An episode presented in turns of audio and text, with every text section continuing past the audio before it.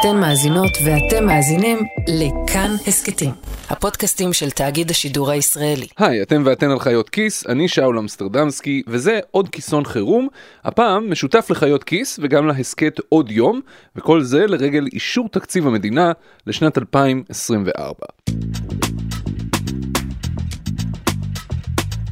צליל, את מתרגשת שהממשלה אחרי יותר מיממה של דיונים והפסקות באמצע, אישרה סוף סוף תקציב מדינה חדש ל-2024? אה, לא הייתי אומרת שמתרגשת, אבל זה כאילו היום הכלכלי הכי חשוב בשנה.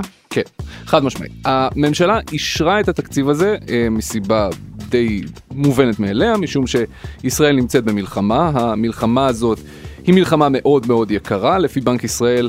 העלות שלה, הישירה והעקיפה, מסתכמת כרגע, לא סופי, ב-255 מיליארד שקלים, מאחר שזה סכום עתק והוא לא תוקצב בתקציב מראש, כי אף אחד לא ידע שתהיה מלחמה כזאת, חייבים להגדיל מאוד את התקציב, וזה מה שהממשלה בעצם עשתה היום. התקציב גדל ב-55 מיליארד שקלים מעבר למה שהוא היה מתוכנן לגדול ב-2024, רוב הגידול, רוב הכסף החדש שנוסף לתקציב, הולך לטובת מערכת הביטחון, שזה בעיקר לממן את המלחמה, לחדש מלאים ודברים מהסוג הזה. אז תכף נפרט על זה. אני רוצה להגיד שממש את האיך עושים תקציב ואת כל הכללים וכל הדברים הטכניים הסברנו בפרק ישן של חיות כיס שנקרא זה עם התקציב.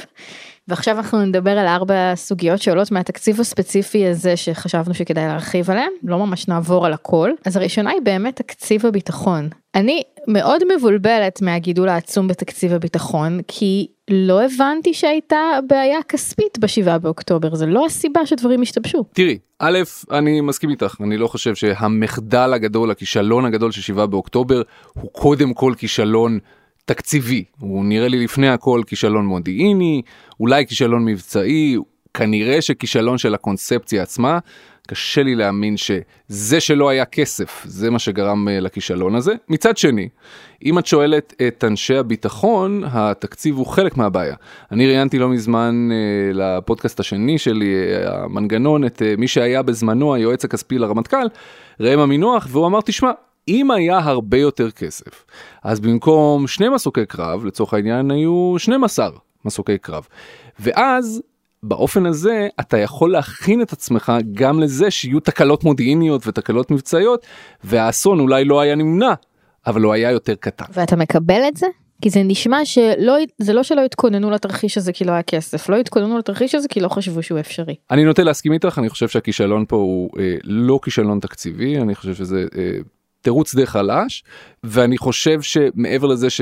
כנראה שעכשיו צריך מאוד להגדיל את תקציב הביטחון, לפחות כרגע, מה שבאמת מפחיד אותי זה הדיבורים על העתיד. העתיד אני מתכוון לשנת 2025 ואילך, ושם מדברים על גידול קבוע בתקציב הביטחון, לא חד פעמי, של 20, אולי יותר מ-20 מיליארד שקלים בשנה, וזה מפחיד אותי באמת. בוא נסביר שנייה, יש תקציב שנכנס כאילו בשביל המלחמה, תוספת בשביל המלחמה, ויש תוספת שכאילו עכשיו תחזור לעצמה כל שנה, העתק הדבק. נכון, חלק גדול מהתוספת החד פעמית זה בעצם בשביל לממן את המילואים, ובשביל לממן את הדלק, ובשביל לממן את כל החימושים, את כל הפצצות וכל הדברים האלה שבעצם צריך לקנות עוד ולחדש וכיפת ברזל וכל הדברים האלה. של זה אין לנו שום תלונות. נכון, אבל חוץ מזה, צה"ל רוצה להגדיל את התקציב שלו באופן קבוע בשביל שיהיו יותר חיילים שמשרתים, כן, במקום לקצר את השירות, להאריך את השירות חזרה או לא לקצר אותו.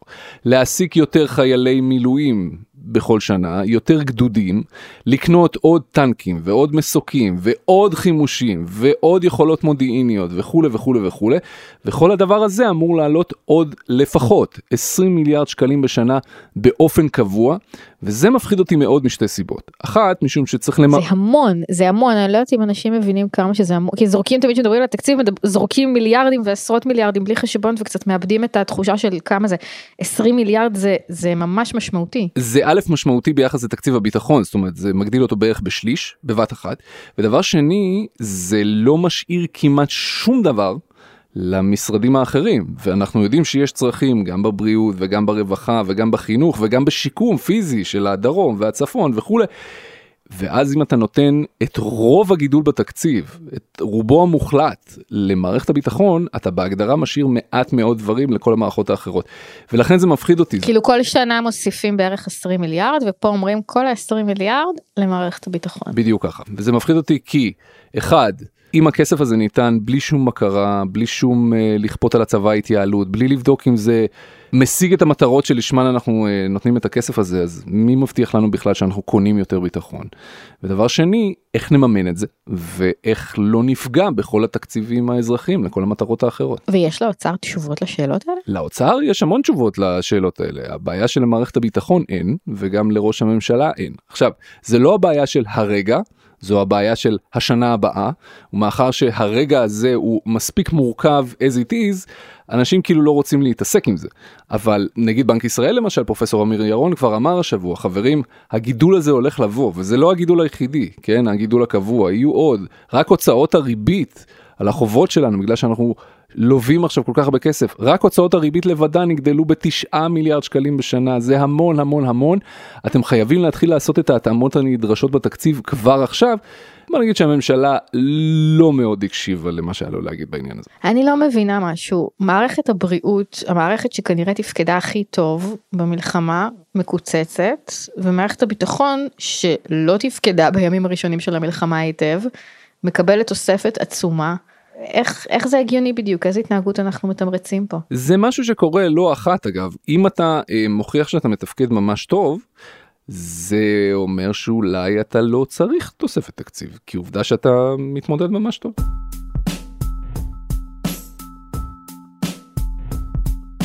טוב, רצינו לדבר גם על מיסים, או בעצם מאיפה יגיע הגידול הזה ב... בתקציב יש לו שני מקורות אפשריים. נכון, אז אה, ראש הממשלה ושר האוצר בשבועות האחרונים אמרו שהם לא יעלו מיסים כרגע, והם אכן לא מעלים מיסים כרגע וגם לא מבטלים פטורים ממס, שזה משהו שמשרד האוצר רוצה לעשות תמיד, והוא בעצם שקול להעלאת מיסים, את הדברים האלה לא עושים. כמעט, והכמעט, הכוכבית היחידה הזאת היא באה בשני מקרים. כן מעלים טיפונת את מס הבריאות שאנחנו משלמים ואת ביטוח לאומי שאנחנו משלמים, והממשלה כתבה שהיא מתחייבת להעלות את המע"מ באחוז אחד מ-17 ל-18 אחוז, אבל לא כרגע, אלא ב-1 בינואר 2025, ויש לה תחנת יציאה בתחילת נובמבר הקרוב. הממשלה תבדוק מה תנאי המאקרו, האם המשק במיתון, לא במיתון, אנחנו מסוגלים לממן את המלחמה, האם עדיין יש מלחמה וכולי וכולי, ואז אם תנאי המאקרו יהיו מספיק טובים ולא יהיה צורך בהעלאת המע"מ הזאת בינואר הבא, המע"מ לא יעלה. אבל אחרת, המע"מ יעלה בשנה הבאה בשביל לממן את כל הדבר הזה. זה בעצם מס שאומר שככל שאתה מרוויח פחות אתה משלם נתח גדול יותר מההכנסה שלך. בכלכלית זה נקרא מס רגרסיבי ובתיאוריה זה נכון זה מס אה, הכי פחות הוגן הכי פחות צודק כי השכבות החלשות נדפקות ממנו במרכאות יותר באופן יחסי אל מול השכבות החזקות. אני חייב להגיד לך שמדינת ישראל, מאחר שלא כולם משלמים כאן מס הכנסה, אה, בסוף, אם אתה רוצה להביא הרבה כסף, מכולם, המס היחידי שנשאר לך זה המע"מ. העלאה של המע"מ באחוז אחד, היא מכניסה לקופת המדינה 7 מיליארד שקלים בבת אחת. זה לא מעט. ומאוד בקלות, בלי מנגנונים מסובכים של גבייה נכון וכל מאוד. הדברים האלה. נכון מאוד. האם זה יספיק? לא, חד משמעית לא, אה, זה לא יספיק בכלל. אה, הגירעון השנה צפוי להיות מאוד גבוה, יותר משישה וחצי אחוז, זה בגדול 120 מיליארד שקל, זה המון המון כסף. והחשש, בגלל אותו גידול קבוע בתקציב הביטחון ובהוצאות הריבית וכולי וכל הדברים שהזכרנו קודם, החשש הוא שגם בשנים הבאות הגירעון יישאר גבוה, אולי לא שישה וחצי אחוז, אבל באזור ארבעה אחוז או משהו כזה, מה שאומר שהחובות שלנו ימשיכו לגדול יותר ממה שהכלכלה שלנו תצמח. בשביל שזה לא יקרה הכלכלה שלנו צריכה לצמוח המון בקצב אה, מטורף וזה לא תמיד אפשרי בשנים רגילות ואז החשש הוא שאנחנו ניכנס פה אה, למשהו שלא קרה כבר עשורים רבים וזה שהחובות שלנו יהיו במגמת עלייה במקום שהם יהיו במגמת ירידה ביחס לתוצר ביחס לגודל הכלכלה.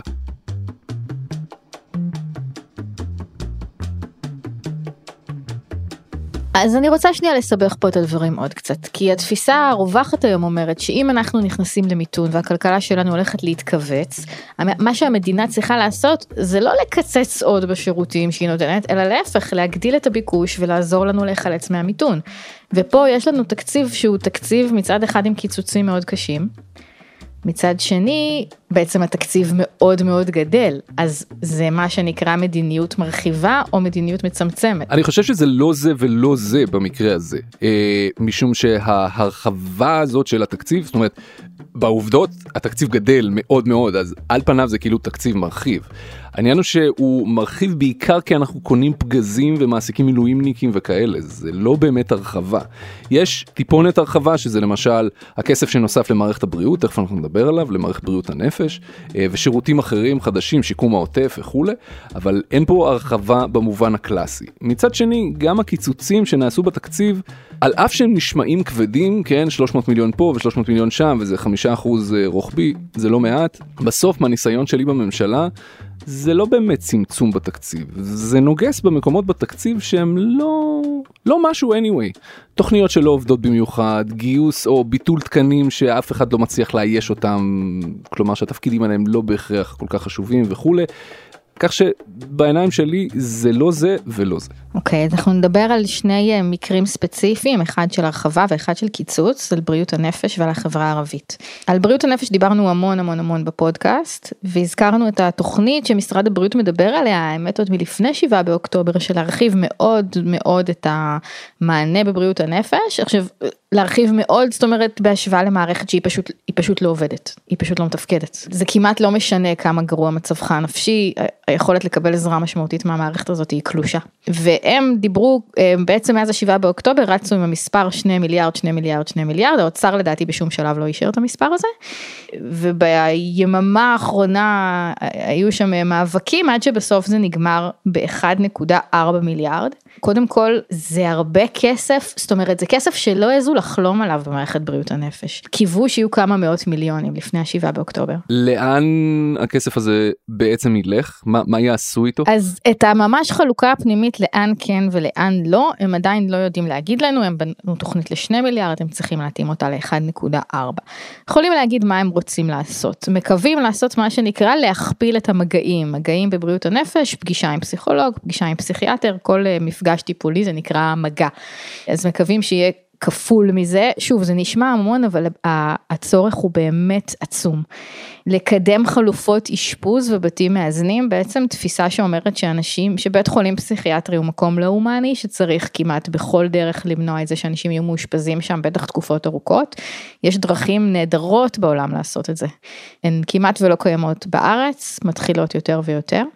לתקצב ביותר כסף את הדברים האלה, להכשיר רופאי משפחה ורופאי נשים לתת מענה ראשוני בבריאות הנפש, בעצם ההנחה שאחרי שבעה באוקטובר כל כך הרבה אנשים יהיו במצוקה, הרבה מהם לא ידעו אפילו להגיע למערכת ולבקש, והמטרה היא שרופאי המשפחה ו, אמ, וכל הרופאים שרואים אותם בשגרה, או האחות בטיפת חלב, או כל האנשים האלה, או מורים בבתי ספר, ידעו לזהות את הצורך הזה אה, ולתת איזשהו מענה ראשוני.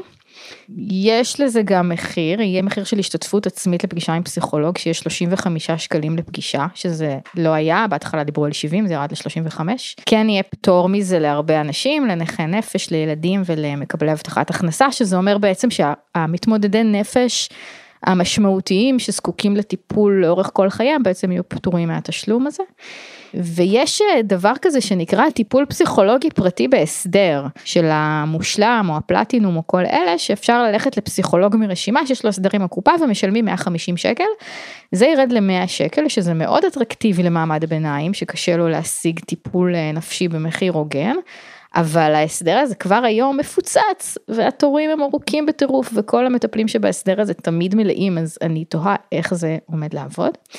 ושני דברים שעדיין לא סגורים זה העלאת שכר הפסיכולוגים שיעלה לפחות ב-33 אחוז. והעלאת שכר הפסיכיאטרים שזה צריך להיסגר במסגרת משא ומתן עם ההסתדרות הרפואית. ומה את חושבת על כל הצעדים האלה זה יעשה את העבודה? אני חושבת שהצורך הוא עצום אבל זה ככה שכאילו אפשר להגיד זה לא מספיק. הם כיוונו לשני מיליארד גם יש הערכה של ארגוני חברה אזרחית שהצורך הוא ארבעה מיליארד גם יש אמירה שבבריאות הנפש לא משנה כמה כסף תכניס תמיד יהיה צורך. זה מספיק כסף כדי שנצפה לראות שינוי משמעותי. כאילו הרמה של השירות שהמערכת הזאת נותנת חייבת להשתנות בעקבות תוספה של תקציב כל כך גדול. מעניין לדעתי לדבר על המקור של התוספת הזאת. קדימה מה המקור אני חושב שהזכרנו אותו קודם במילה אבל תני לנו את זה. הזכרנו שבעצם הרי תמיד אף פעם אף פוליטיקאי לא מעז פה להעלות מיסים ובמקום זה תמיד עושים עוד קיצוץ רוחבי ועוד קיצוץ רוחבי אז התוספת הזאת בסוף סוכם שיהיה עלייה של 0.15 אחוז 15 מאיות האחוז ממס בריאות שזה יוצא כמה שקלים כל חודש. שיורדים לנו מהמשכורת וזה נראה לי האמת פשוט הגיוני והוגן ואני חושבת שאם היו שואלים הרבה אנשים בישראל האם הם ישלמו עוד כמה שקלים בחודש כדי שנניח כל נפגעי הטראומה של 7 באוקטובר יהיה להם נגישות יותר טובה לקבל טיפול לדעתי רובם היו אומרים שבוודאי. אז זה כאילו העלאת מס קטנה קטנה קטנה אבל כאילו זה נדיר לראות צעד שיש בו כזה היגיון בריא. זה כל כך נדיר שבמשך שנים. מנכ"ל משרד הבריאות אה, משה בר סימנטוב ועוד כשליצמן היה שר דיברו על זה שצריך להעלות את מס הבריאות בשביל לממן יותר שירותי בריאות זה תמיד נפסל על הסף אצל כחלון כשהיה שר אוצר ונתניהו בכל השנים האלה כראש ממשלה בשום פנים ואופן אנחנו לא נעלה מס על מעמד הביניים כי בסוף המס הזה מושת רק על אנשים עובדים שנמצאים מעל לרף המס אה, וגבוה מעל לרף המס לא סתם וזה אף פעם לא עבר זה תמיד נפסל. והיינו צריכים להגיע לאירוע מופרע לחלוטין כמו מלחמה מטורפת וגירעון ענק ובאמת עלויות משוגעות מכל הכיוונים בשביל להעלות את המס הזה ב-0.15 אחוז לא בחצי אחוז כמו שהם רצו ב-0.15 אחוז כאמור זה באמת מאוד מאוד מאוד נדיר. כן ואני גם מניחה שזה יתקבל בסך הכל בשקט. כאילו זה מתוך מתוך הרבה צעדים משונים ולא הגיוניים שיש פה זה צעד שאני חושבת שהציבור לא עד כדי כך מטומטם והוא יכול להבין את הקשר בין המס הזה לבין השירות שהוא מקבל. אני חושב שהציבור לא מטומטם בכלל.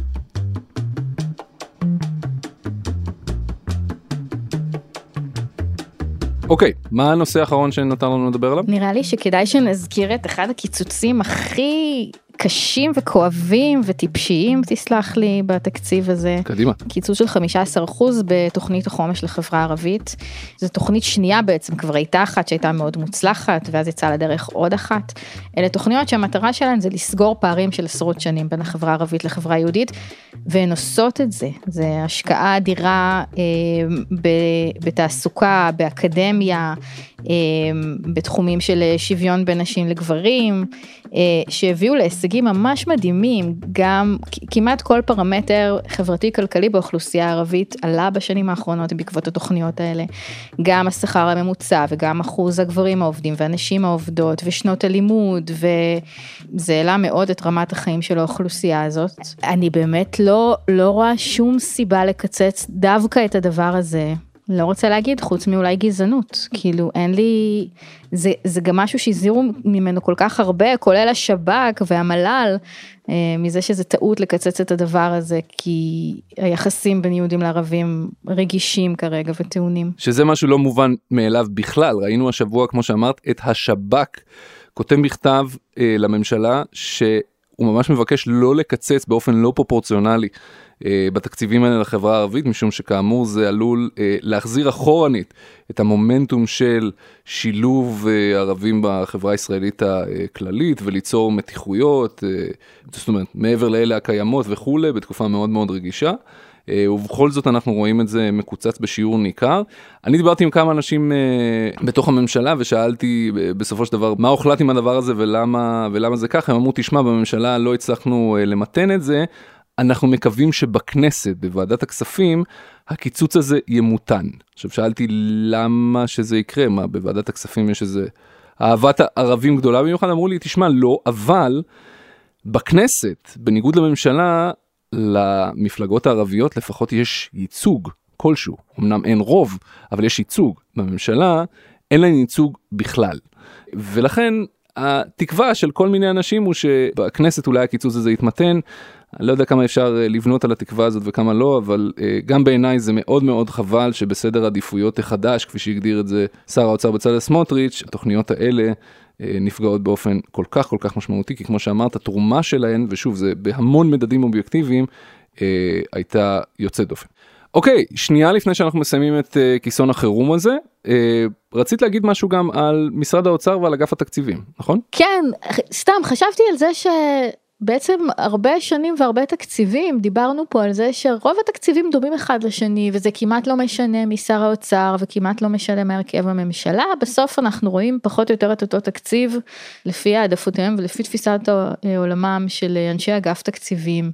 שמצליחים כל פעם לשכנע את, ה, את השר לעשות את מה שהם חושבים לנכון. והנה הפלא ופלא, אנחנו רואים שיש פה דברים שלמרות שאנשי האוצר מאוד מאוד התנגדו אליהם, הכלבים נבחו והשיירה עברה.